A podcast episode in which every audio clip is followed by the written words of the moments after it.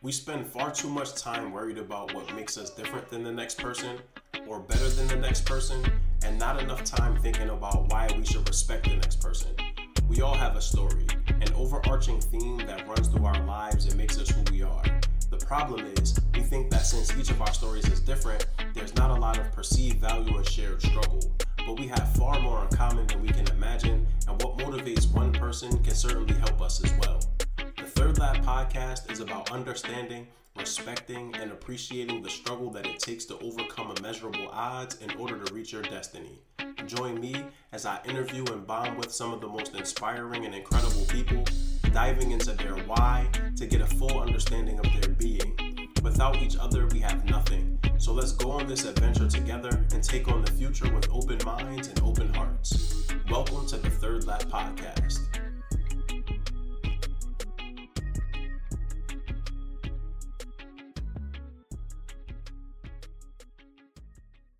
What's going on, everybody? Thank you, as always, for joining me here on the Third Lap podcast. Really excited to connect with just another amazing guest, another person that I've been waiting to actually connect with. So I'm super excited about this one.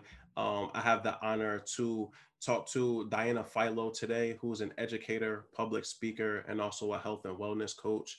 Filo, what's going on? How are you?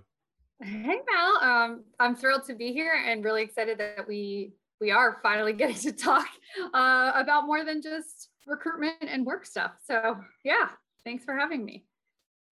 And as the educator that she is, that was a perfect segue into what's next. And so, how we know each other.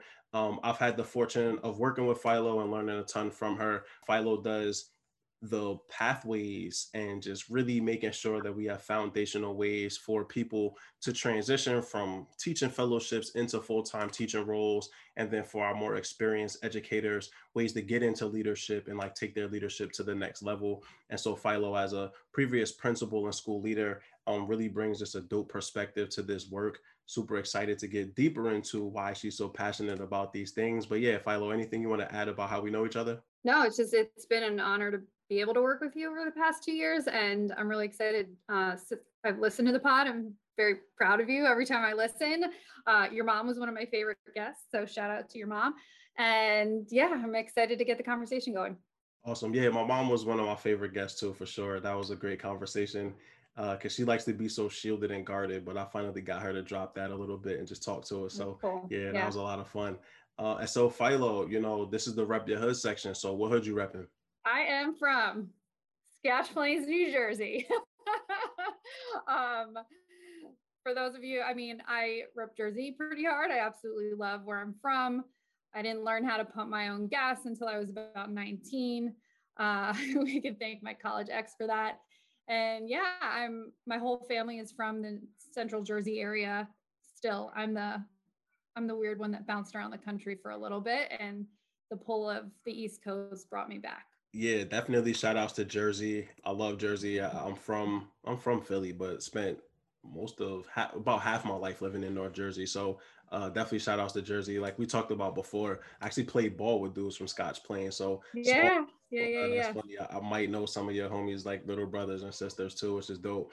And so yeah, just talk to me, Filo. You know, this is the opportunity that I have to sort of turn this podcast over to you. And so just talk to us about like your pathway and your journey and where you want us to begin. Yeah, for sure. Uh, I will start in college. So I went to Penn State University. I have to also shout out Penn State, go Nittany Lions. I absolutely loved my four years in at State College. I always knew I was going to go college. It was a focus and a goal and just something I heard from both of my parents from the jump. Um, my parents both went to a two year university. My mom eventually did get her four year degree. She graduated, um, she took one course a semester from, you know, I think I remember watching her take coursework, definitely in my high school experience. And so watching her go back to school and knowing her ed philosophy, like she wanted to make sure my sister and I had an opportunity to go to a four year school. So I you know that's one of the key moments was just having college be a focus for me. Um, i also want to thank my my dad too right? Like i remember opening up my penn state acceptance letter and i had also gotten a rutgers no shade to rutgers but like penn state's penn state and i knew financially rutgers was just going to be easier. Um, but my dad, he was there when I opened up the letter and was just like, no, you're so, so let's get that letter back. Like, let's make sure Penn State knows you're going. And so those two moments I think are pretty key for me just to, just to really, it frames everything else that I think I've done. Like my parents made sure I knew that school was important and was like access. And yeah, that's why I went to Penn State and I was a psych major and a social minor. I don't know what I thought I was going to do with both those degrees. what in the world was I going to be doing? I like learning about people. I like, you know, talking and engaging with people. Um, but I took a course called mental health in schools. And when I took that uh, course, it really also then changed my direction. Um, I worked in Baltimore. So I taught in Baltimore in second grade um, uh, off of, you know, it was Waverly Elementary School where the old stadium used to be, if you know Baltimore, and off of 33rd. And when I was going to, when I was working in second grade, I also went to Johns Hopkins. So I got my master's from Hopkins. And I just really got passionate about educating students, especially students who don't always get the opportunity for an excellent education because of where they were born and the color of their skin. So I really love the work that you and I do. And um, I think we have a similar passion there. So yeah, from there, I've, I coached teachers across the country, uh, both with within Baltimore, but then across the country. I supported new teachers as they were getting ready to teach in their areas. So I've gotten to watch educators in New Orleans, Atlanta, Nashville, Memphis, like a lot of cool places. And so I also got a chance to work remotely around the country. So I lived in Brooklyn. We got to give Brooklyn a little bit, but a little, little bit of love. Uh, I lived in Brooklyn. I also lived uh, in California for a bit when I was working remote with Teach for America, and uh, eventually wanted to be back with kids. And while I loved coaching new teachers and adults, I really miss working with kids, which is what brought me back to KIPP and the East Coast. So Philly's that fine balance where it's like close enough to home, but not like right there. Uh, and so I taught first grade again uh, and kind of went from there. So first grade assistant principal, uh, and then I founded KIPP West Philadelphia Elementary School and that building has bounced around a little bit, but we're now Parkside Ave. And my latest job, you beautifully framed, was uh, I'm a senior director of teacher and leader pathways. So I think it's the perfect meld of using my school based knowledge with my passion for watching adults become their best selves and creating pathways for people to do that. That's kind of like the timeline version of my story.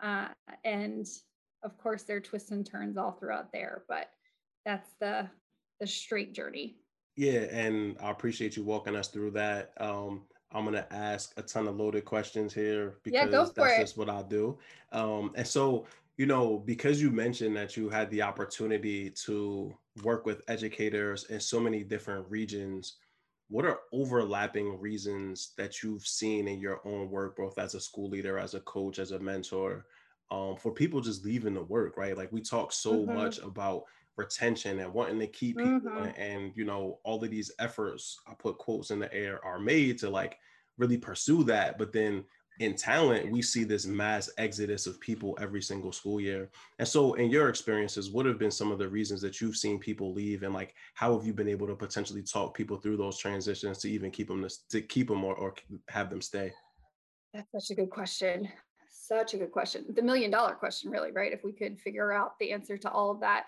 you know, I I see a lot of reasons, and the thing that probably I relate the most to is that connection to well-being and health. Right? I've struggled with my mental health over the course of my um, really my life, but when I look back, it's definitely it came full force in my 20s, and so I I think that the second our educators stop taking care of themselves a lot of other things will spiral and so that i think is is one thing of just the work is hard so if you're not leaving space to take care of your mind body spirit it's going to be very hard to go into work every single day and be successful um, but it's also there's so many other layers i honestly i can't even imagine being an educator right now when it comes to teaching during the pandemic. I look at the people we work with and I just like feel so blessed that we get to work with the people we do. Um, but when you look at the overall system, right? Like when we get real real down to it, the United States didn't create an education system that was supposed to help black and brown kids thrive. And our teachers work in that environment every day. Our kids are in that environment every single day. And it just becomes really hard. Um, and for whatever reason whether it's politics or money or personal reasons the system is broken in many ways. And i think that's part of the reason it's hard for a lot of educators to stay even the ones who some of our our best teachers it gets really hard. And so you mentioned that like the mental health well first definitely shout out mental health awareness. Um mind your mentals podcast that's why we created the podcast in the first place. What up tim? Um because we really wanted to proactively address a lot of these things. If you don't mind though talk to us a little bit about like your own experience in your 20s um, because yeah. I think a lot of folks can relate, right? Like that college age, the pressure of having to do well in school, but also simultaneously having to figure out like the next version of your life as a professional. Mm-hmm. So much stress and pressure is put on the end of high school and all the way through college. And so, yeah, if you don't mind just mm-hmm. walking us a little no. bit those struggles, yeah.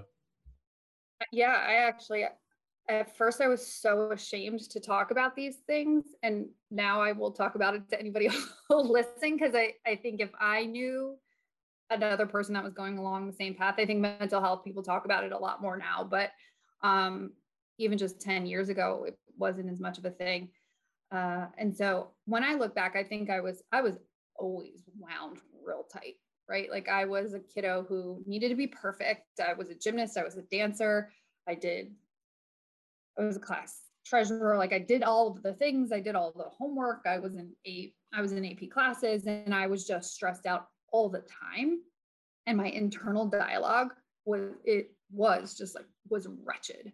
Um, I was never good enough, never pretty enough, never skinny enough, never smart enough. And that that tape just played constantly.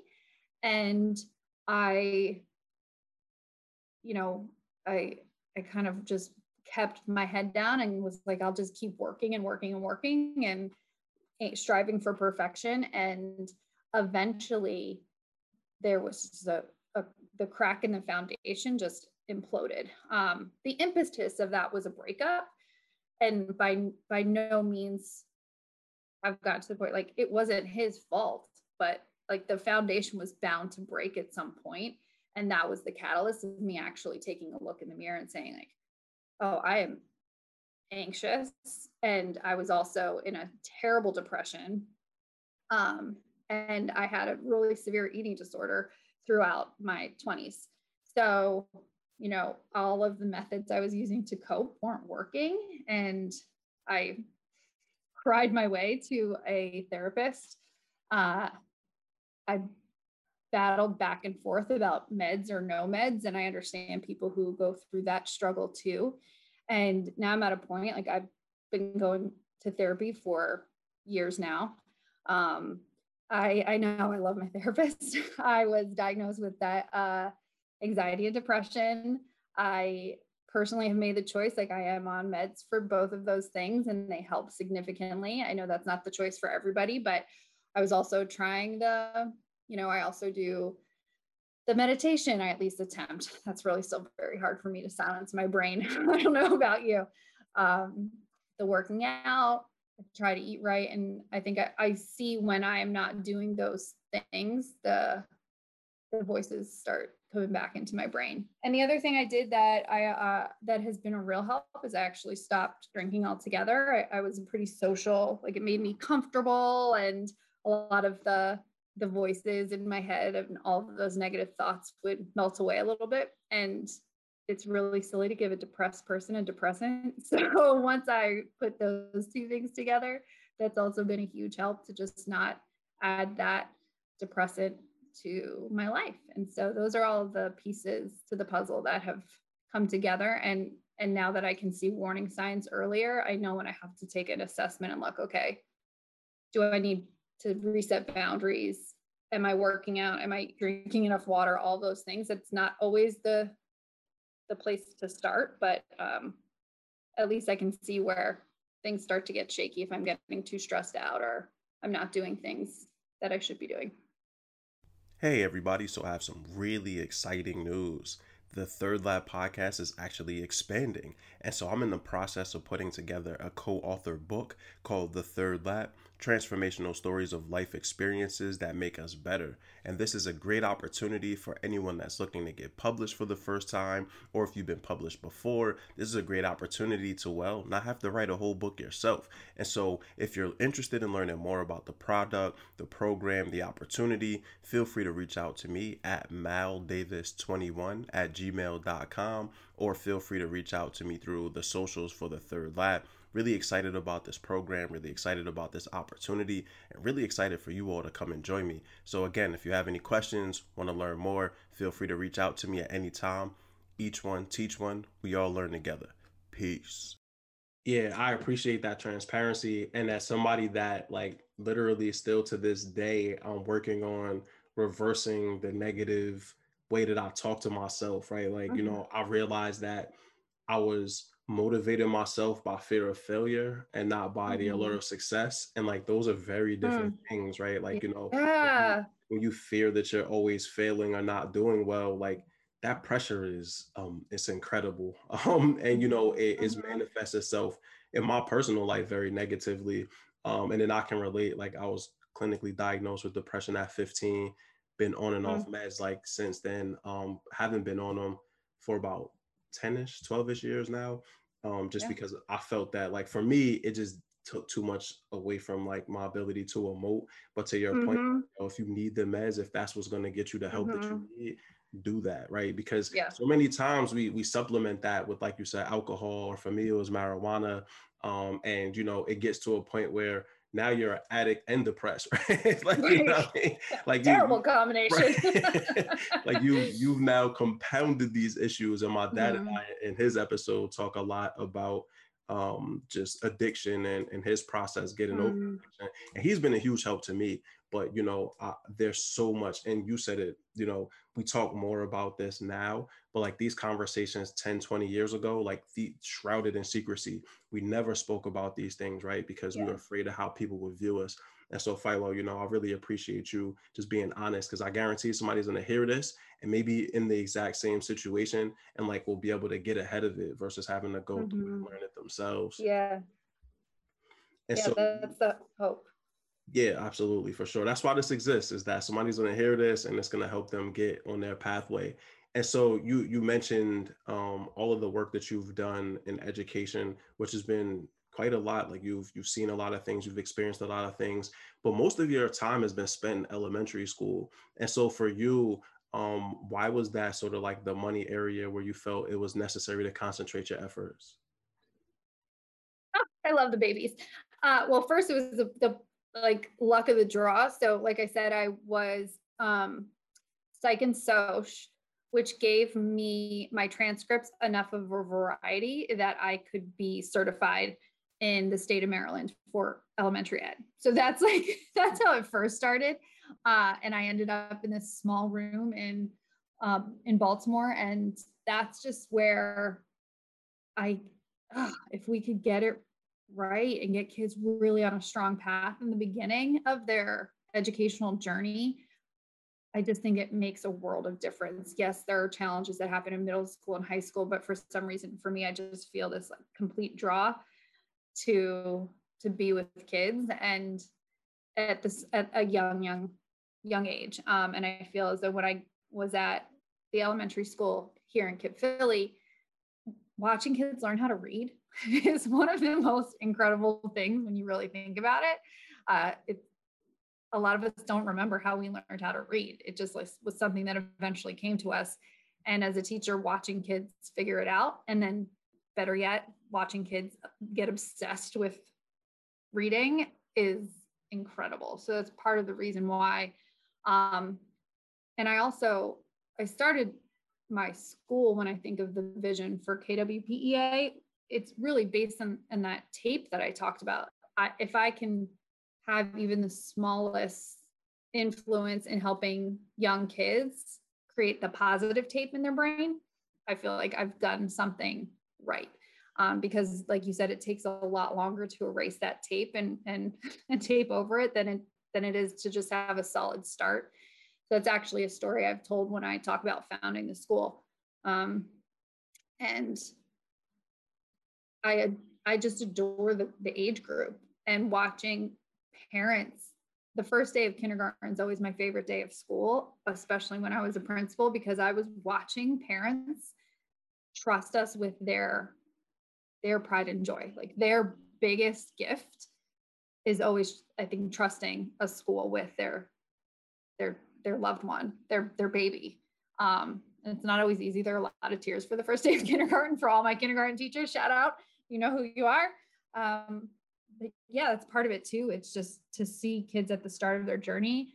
Um, to think the kids that I taught in first grade are now going to be freshmen next year here is just insane. And I want to be here when they're crossing the stage and i see some of our teachers even from high school i get so jealous that they get to they are they're already at the stage where they get to see kids walk across college stages or go into whatever work they want to do. Um, but i like to be there right at the beginning yeah, and, and that's so powerful. Um, and definitely shout outs to the kindergarten teachers. Uh, I've realized very early in my education career, I was way too tall to be in kindergarten. I'm also not a like I'm not a thespian. I'm not an actor. You got to be on for those little ones. On, yeah. point, I remember um, sitting in a um, when I was at Uncommon Schools, and it was like uh, during breakfast, the kids were the kindergartners were counting to hundred by fives in unison, and I remember sitting there, and I was like, could I do this in kindergarten? Like, like I really had to sit yeah. like, were we on this level when we were these this age? Um, and so yeah, I mean, setting that I'm a big middle school person because I feel like middle school is really a lot of times our last opportunity to build that intellectual curiosity in students before they mm. transition to high school where the expectation mm-hmm. is you already know it right like as an eighth grade mm-hmm. ela teacher i had kids on third grade reading levels and so you know mm-hmm. i know that that's not sustainable when you get to high mm-hmm. school right like that's why we yeah. see dropout rates because we lost them super early right like by 3rd mm-hmm. grade already determining prison beds and, and building new yep. And so, yeah, elementary school is definitely the money area. And then for me, middle school is like, man, let's get them, let's get them invested. Let's, like you said, let's redo this tape that they hear in their heads so that they yeah. really big themselves up. Um, because, you know, that's so important. Um, yet we hear very few people talk about that, right? you know, we, yeah. not a lot of conversations about redoing mm-hmm. that tape for our kids and, and for ourselves too. Um, and so, you know, Filo, we we talk a lot about you as a leader, and, and, I like to joke and ask you when we have openings come up if you transition them back into the classroom, and you very transparently tell me that's not for you. And so, let's talk a little bit about your time as a leader. You know, you founded our elementary school, Baby West, mm-hmm. um, and you you played a very significant role in setting its foundation um, before handing it over. And so, talk to us about like that transition. You know, there are so many teachers. As a recruiter, what I hear so often is I want to teach for two or three years and then become a principal. And then I'm like, mm, even in the charter Aww. world, like that's yeah, right. Like, oh, that's adorable. Um, you might have to go longer than yeah. that. Right, exactly. Um, but yeah, talk to us about your transition. Like, what did that look like? Um, and then ultimately, why did you decide to make that move into becoming a school leader? Yeah, uh, all amazing questions. The moment I realized I wanted to start a school, I was actually sitting in an info session at the school I was working at, which was the KIPP school, um, KPEA. And I was just doing the math, right? The cafeteria was packed with parents that wanted their kids to be kindergartners um, in that building. And we only had one elementary school at the time. And I was doing these this fellowship that was priming me for for leadership with with KIPP. And I just looked around and as I was doing the math, I was like, if not me, then like, not that other people aren't doing it, but like, why not me? Right. Um, I don't want to say if not me, then who, because that feels really not, not, I'm not trying to sound that air, right? It wasn't the air of arrogance, but like our families deserve um, more opportunities and mathematically most of them in this cafeteria space are not going to get the slot they want in this building and that's when I joined um, a fellowship called the Fisher Found uh, the Fisher Fellowship, where I spent a year traveling the country and just learning how other leaders led their schools. I got to hang out in a bunch of different cities and learn from a lot of amazing leaders. Uh, and that's where the vision for KWPEA came from. But it really all started with that cafeteria moment of our families deserve all the choices. Um, so let's give them more. And being a principal by far was the hardest job I've ever done in my life, point blank, period. I managed adults for seven years before I went back into the classroom. And that helped me a lot thinking about okay, how do our newest teachers learn? How do you coach somebody else to coach a new teacher? Uh, so that combination is perfectly aligned to okay, how do I manage APs? How do those APs coach our teachers and make our teachers better so that our kids can shine? And you mentioned in my intro, like I also work um, as a health and wellness coach in, in some capacities, and and that I do that on the side too because I love seeing people do what they're supposed to do and be who they're meant to be and watching a, a teacher teach who is just magical is i think the greatest gift that that we as leaders get to, to see. Like i have a certain subset of classrooms that on my worst days as a principal i would sit in their room because it put a smile on my face and i remember why they're there and you see kids moving and learning.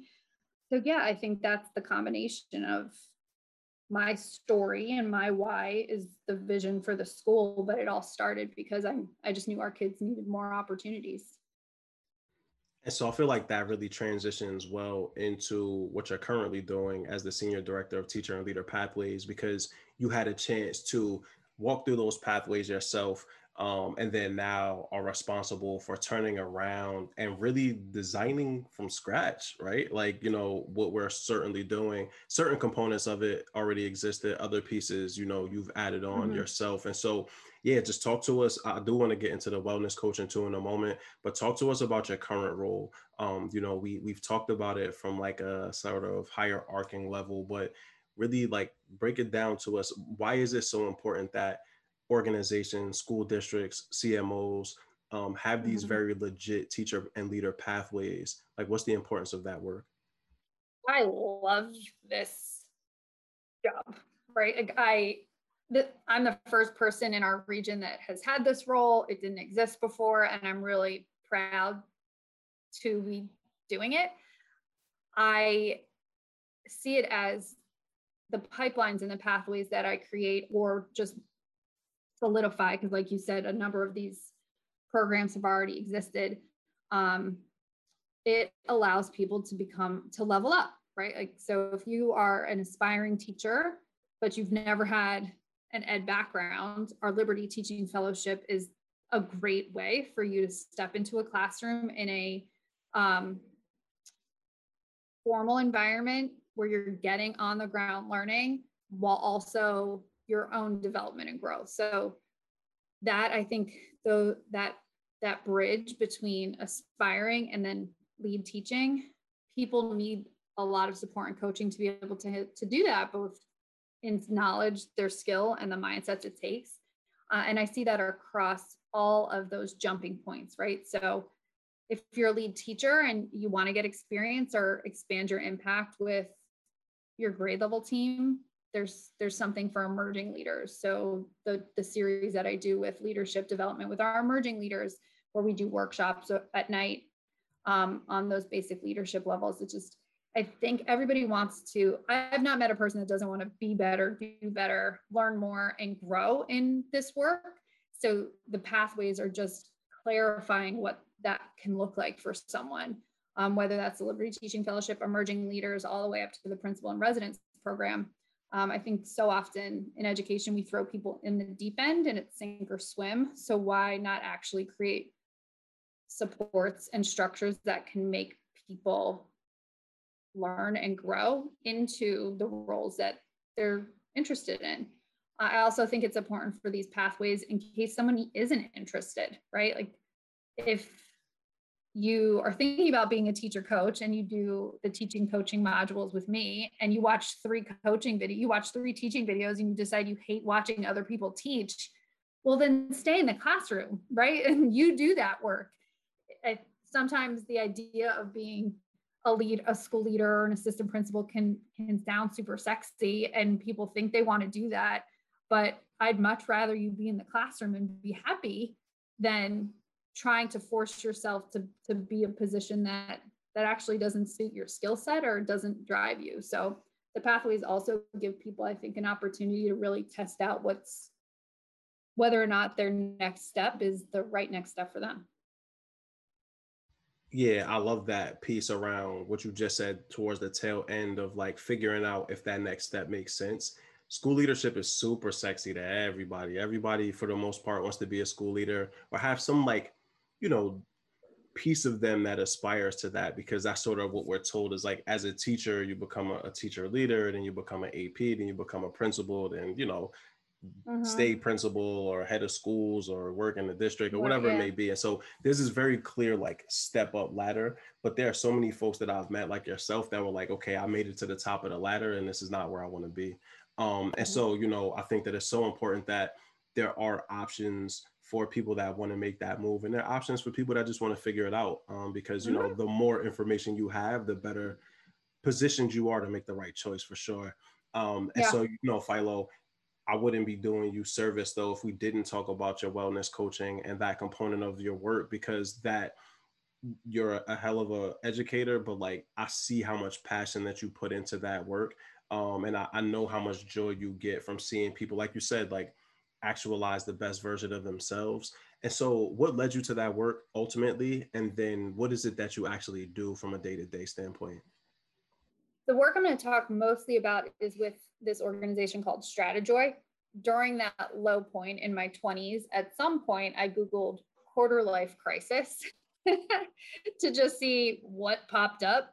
And sure enough, there was um, this woman named Molly Mahar who popped up and she had a website of, um, it was you know, I feel like life coaching is also something that people talk about a lot. You can Google that, and there everybody seems to be becoming a life coach, but she was doing that way before other people were. And she just had this program that she sent in a, a manila folder. She was writing out on her own, uh, and it was just reflection questions to to help figure out like what are your personal values, what makes you happy, and how to kind of create a more joyful life. And so I started to do her programs and eventually just became, I joke with Molly all the time, like I'm a Stratejoy lifer. I um, did her mastermind group called Elevate in 2013. I, she did a summer camp for women. We're talking like adult women at a summer camp where we did silly games. And we also spent a lot of time just reflecting on um, key topics and elevate and some of the stuff she did at summer camp became her biggest program now called reclamation. And what reclamation is is a 10 month course that she has a teaching call guest calls books that she recommends on specific topics. And what i do is i take a subset of less than 10 women and i go through the course with them. Um, on a smaller group. So you can either choose to do the whole group or also opt into a small group. And I'm a small group leader. So I'm an upgrade with the program. so those folks, I talk to them. We have monthly calls, and the topics run from we start with authenticity. I think to you live your life very authentically, and that's the right, like that's the heart of everything. If you are not able to sit authentically with yourself, none of the other stuff really is going to be able to come together in pieces. So we work on authenticity and expectations, um, body love, pleasure month, abundance.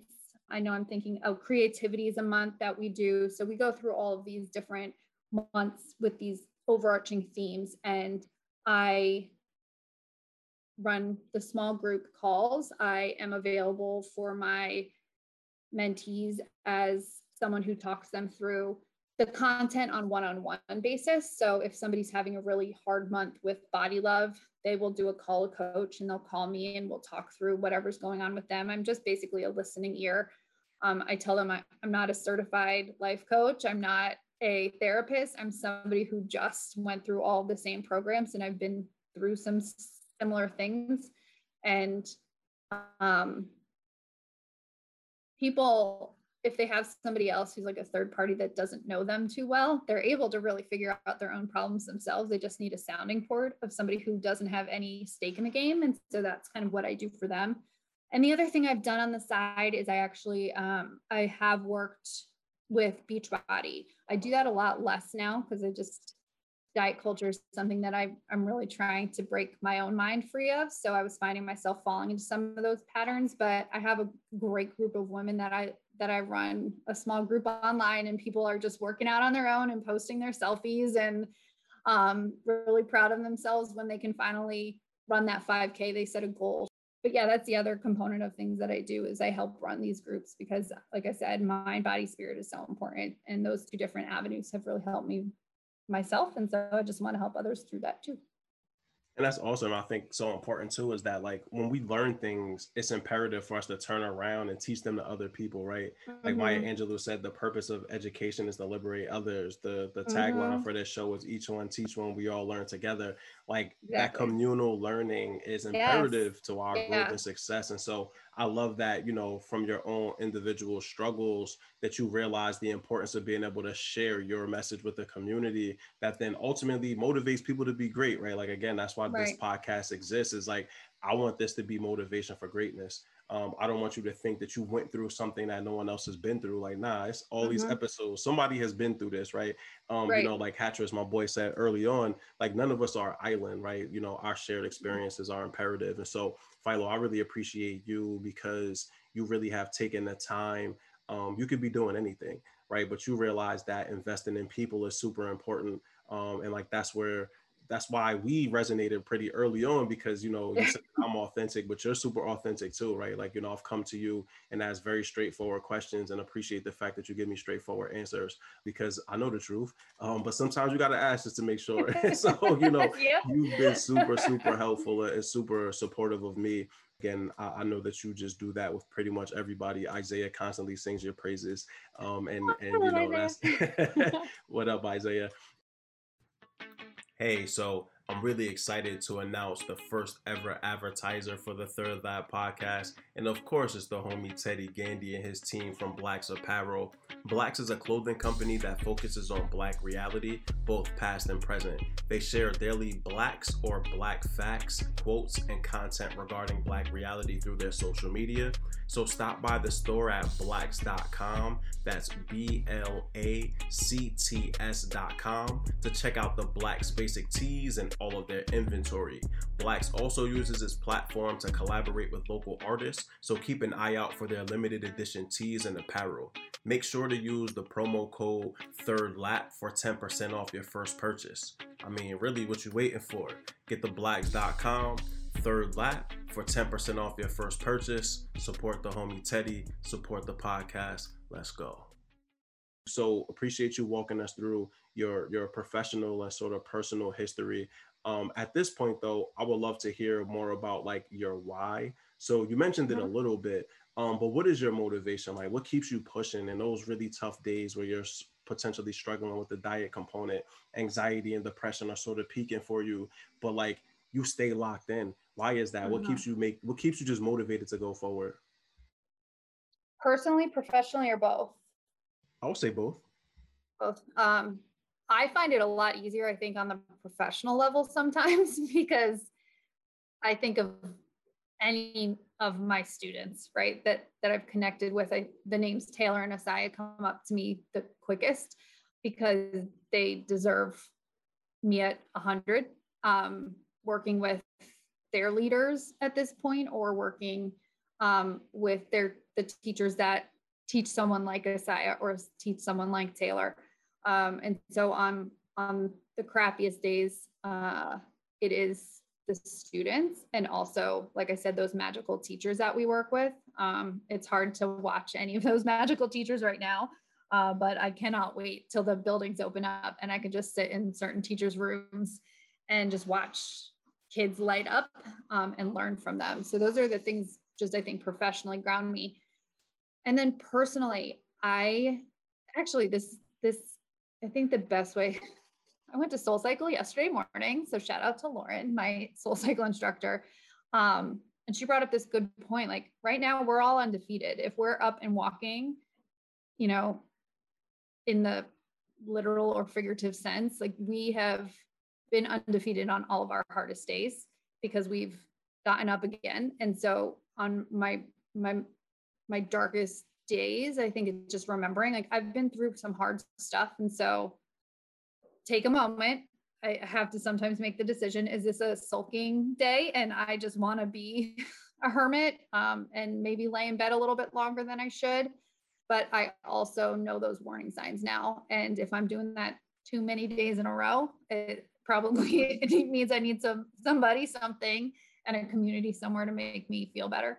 And so yeah, I just I want to help other people be better and make other people feel like seen, cared for, and that they can be their best selves. And so that's, I think, also what gets me out of bed every single day. It was really hard, I will say, with the pandemic, right? Because I live alone. I staring at my walls for a good chunk of the day. And I was very insular because I wanted to keep my family safe. So I was only driving to Jersey to see my immediate family um, on the weekends. And and so I miss the people, right? And being connected to some of those folks that I just know and love. Um, and I get to watch Be Great all the time. And so, yeah, that's just part of, I think, me as a person is just like, how can I make someone feel seen today? And part of that is knowing where I am mentally and if I need to make some changes for the day. Yeah, that the warning signs are so important. Um, yep. and like you know, now that I've and shout outs to my therapist Omar who continues to help me like work through this stuff.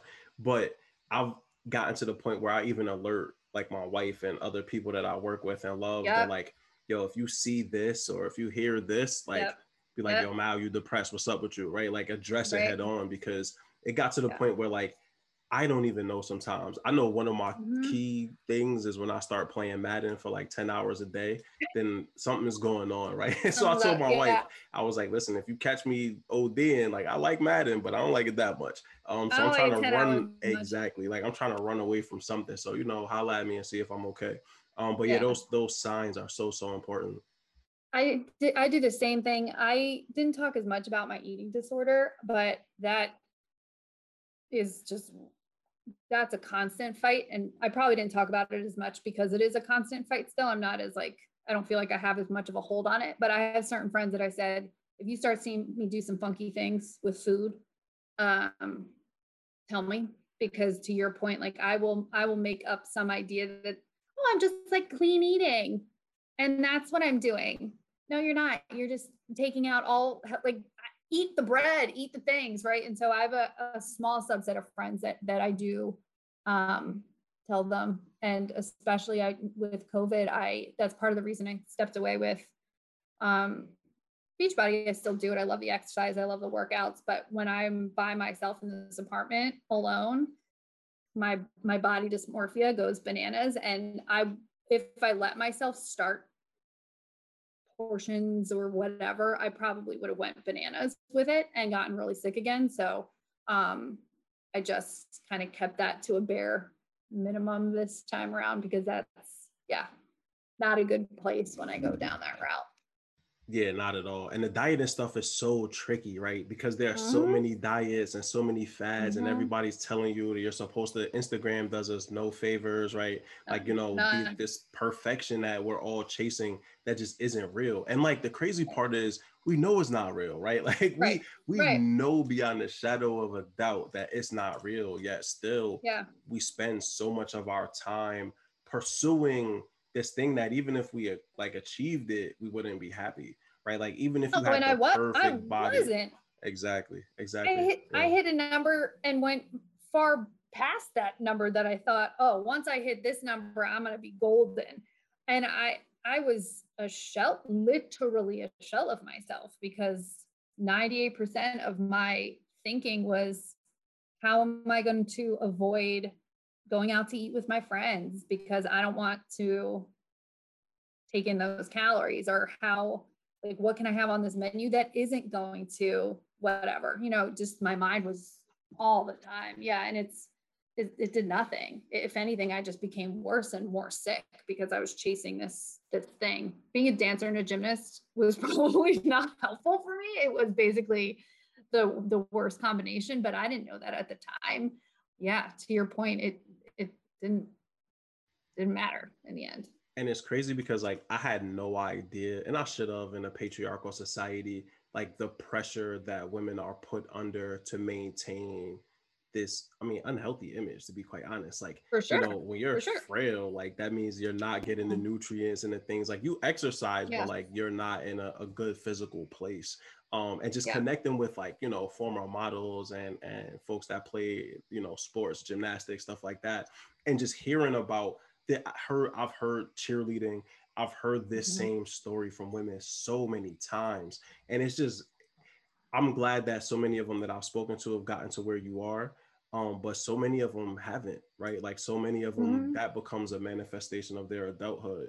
They now teach mm-hmm. their daughters that same thing, um, and, and, it's just a it's just a, a fucked up cycle, man. Uh, it's terrible. And, and, yeah, it's and terrible. I, I, and that's why I so appreciate your transparency right now, um, especially around what you just said, which is like this is still an ongoing process, right? But yeah. like that's the purpose of us having this conversation today. I don't want anybody that's a finished product because uh, come that's on, like, you know, that's not yeah. exactly right. And so, you know, all of this is an ongoing process as we continue to evolve as human beings in, a, in this uh, environment that we're in. And so, as always, Filo, you know, I just appreciate you being a real one. Um, you always just are so honest and truthful, um, even when it hurts. Um, and like to me, sometimes like that's the key. You know, we just got to live in that pain sometimes and and, yeah. and stretch ourselves further and so, you know, we're, we're continuing here on a third lap. We're running the lap almost to the end. And so we're now at the motivational thoughts for the people. And so this is your area just to stamp the knowledge. You know, what do you want people to walk away with, understanding about you and your message? Yeah. Uh, mental health matters, right? Uh, so so break the stigma, share your story, because vulnerability is the the is such a strength uh, because when you're vulnerable, you're going to be able to connect with other people. So, stamping mental health matters, connect, connect, connect. Um, and you can connect through the vulnerability.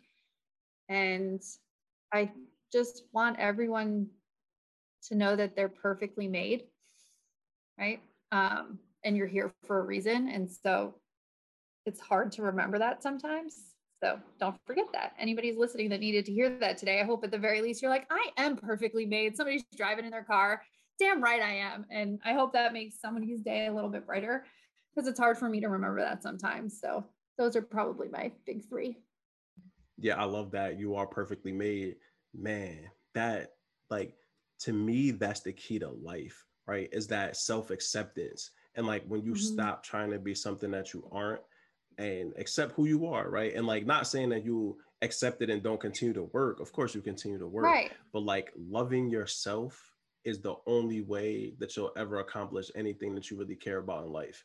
Um, yeah. because you know, especially through this pandemic, I mean, uh, much to your point, yeah. there have been a lot of people that were literally by themselves, and so you know, I mean, even here with my wife, like I spent I spent so much time being introspective over this past year and some change, because there's nothing else to do. it's no, like nowhere no. else to go. I can only so, watch the MCU, but so many times. exactly. And so, you know, you're, you're forced to really come to terms with a lot of the things that are wrong in your life or that need adjustment. Um, and, and one of my OGs, uh, shout out to Sadiq, um, you know, he told me, Sadiq, years ago, was like when you, he asked me, could I look myself in the mirror and tell myself, like I love myself, like I love you. Mm-hmm. Um, and this was mm-hmm. back in college, so I was like maybe 23 or 24, and I couldn't. Like you know, mm-hmm. I looked them, I tried it a couple times and looked away every single time. Um, mm. and you mm. know, I realized that I had come to uh, a good moment in my own adulthood when I could do that and still can do that to this day, right? Like there are certain pieces like, all right, yeah, I love you, but you know, you can still work. Um, but like that yeah. disconnect or or that our version of the eyes is no longer a thing. And so folks mm-hmm. that are mm-hmm. listening to this, you know, love yourself, you know, like Diana said, man, just you are perfectly made the way you are. Um, believe in yourself. You can do whatever you want to do. Right. But if you don't believe it, it ain't gonna happen, man. Never, not mm-hmm. one time. Um, and so Filo, where can people? Oh, sorry. Um, so third lap book club list. I'm jumping ahead. Yeah. Um, and so the book club list. So any books that you suggest people check out, but then also as I've expanded over the past several episodes, just multimedia, media stuff. Yeah. What are things that music, anything that you want to share with the folks? Yeah, I um so some of the books I actually I just finished Eloquent Rage, which was very good. Um, I think it's Dr. Brittney Cooper. I just read for Body Love Month. Um, My Body's Not an Apology. That was a really excellent book as well. And I really resonated.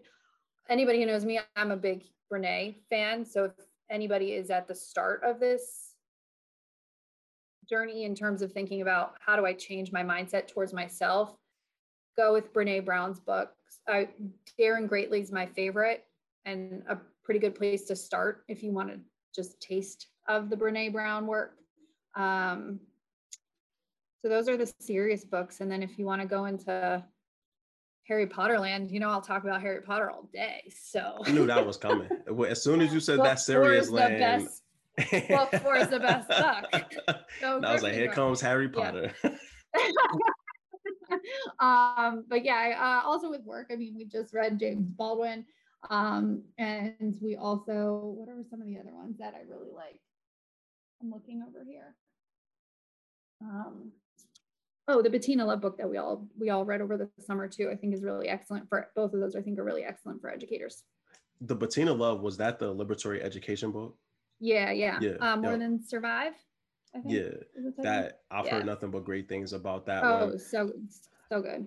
And then we can't leave here without mentioning that Filo might be the biggest Ludacris fan that there is. So, you know, anything I'm sure she'll suggest any Luda. Uh, do you have a favorite Luda album? I you dropped the Christopher Bridges. See, she said the man's um, government name. That's how you know she's a I real do know fan. his official. yeah, government follow name. his wife. She's pregnant again. She's gorgeous. Oh, Luda.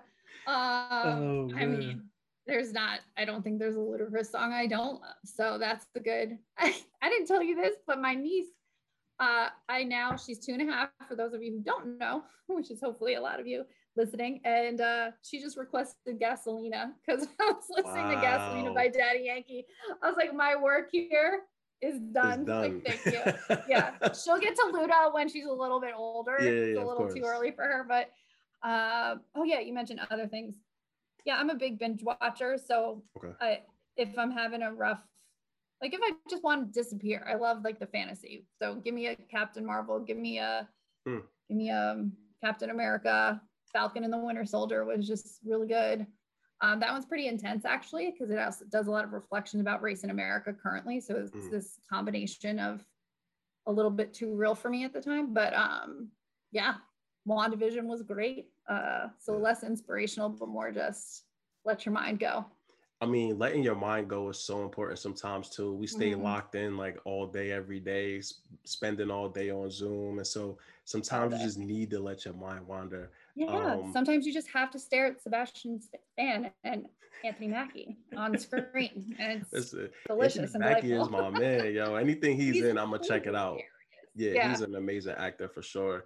Um, and so Filo, where can people find you on social media if they want to interact with you to learn more about any of the work that you're doing, both personally or professionally? Yeah, uh, there aren't many Diana Filos in the world I've found. So uh, Instagram's probably the easiest place. So Diana.filo, F I L O. And then if you want to find me on LinkedIn, same thing. So just Diana Filo. And I think I'm the only one. So those are the main two. You really want to stalk me on Facebook, same, just Diana Filo, but there's not much going on there. Yeah, I follow Filo on Instagram. I follow on all the socials. Um, always positive posts, which I love, um, and, and, motivational stuff, and also you chopping it up, which I love too, because we can't we we can't always be motivated. We we have to pour into ourselves, right? Like we pour so much yeah. into others, but finding that time to chill, relax, and just you know hang out um, is so important, so important. So mm-hmm. I enjoy seeing that the the mix and amalgamation of all of those things from your social media. So definitely follow Filo. Um, yeah, you're the only Filo I know. So it's been yeah. pretty, it was pretty easy to find you. Not many. nah, not, not many. at all. and then so and then Filo is an acronym too, because when you type it into It your is. phone, and so what does it stand for again? First in, last out, baby. That yes. And so which is hilarious because I kept typing it into my phone to text you and it would Why like it, it would capitalize capitalize? it. Yeah. And Mhm. I'm like, and you was like, yeah, that's what it means. I was like, okay. Mhm. And it Yeah. also speaks to your work ethic too. So that's that's hey. And my Penn. State days. Hey. and you So- mentioned Rutgers. So listen, I want to I want to take a moment here to talk about this. Rutgers almost beat Penn State last year, so we're gonna have to be careful. We're gonna have to be careful about talking about Rutgers like this. You know, I, I did not. I I said nothing against Rutgers, but Right, almost right. only counts in horseshoes and hand grenades, sir. So you're thank right. you very you're, much. Oh my you're, you're right. gosh. You're right. You're right. I need to get to a game so bad. yeah i'm excited badly. that you know hopefully we'll be able to start attending some of this stuff again in person Mhm. um because you know as much as i make jokes about penn state that's one of the few places that like packed out is just an intimidating atmosphere for visiting teams. So um looking forward to that yeah. for sure and i hope you can get to a couple games this year. And so Filo, we ran the third lap we did it we made it to Right. the end. I appreciate you um and i appreciate everybody for listening. Any last words that you want to share with people before we log out Just thank you for the work you're doing. I'm sure you're changing more lives than you know. Um, and I'm really lucky to get to see you tomorrow morning in a team meeting. But I feel really blessed that I get to work with you every day. So I hope you know that too. So thanks to everybody who's listening to Mal. Appreciate you. Yeah, I, I hope people are listening. People tell me they are. I don't. I'll never. they are. I don't ask are. like follow up questions or check for understandings at all. So hey, if you're listening, I appreciate you as always. Um, and follow again, the feeling is mutual. You know, from the first moment I've interacted with you to this day, you've not you've been nothing but genuine. So I appreciate you just being who you are. Um, and look forward to us continuing to develop our relationship over time. And so, you know, this is another episode of the Third Lap Podcast. This is your host, Mal Davis, signing out. Each one, teach one, we all learn together. Thank you for tuning into another episode of the Third Lap Podcast. This is your host, Mal Davis. Please visit thethirdlappodcast.com for more information about the podcast, about our guests, and also to see our reading list.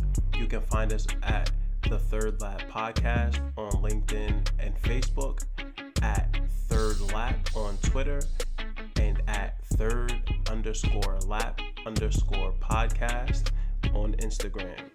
If you know anyone that would be great to be featured on this show, please reach out to our host, Mal Davis. He's always looking for interesting people to learn more about them and to talk about their pathway. Thank you so much again. Have a good one.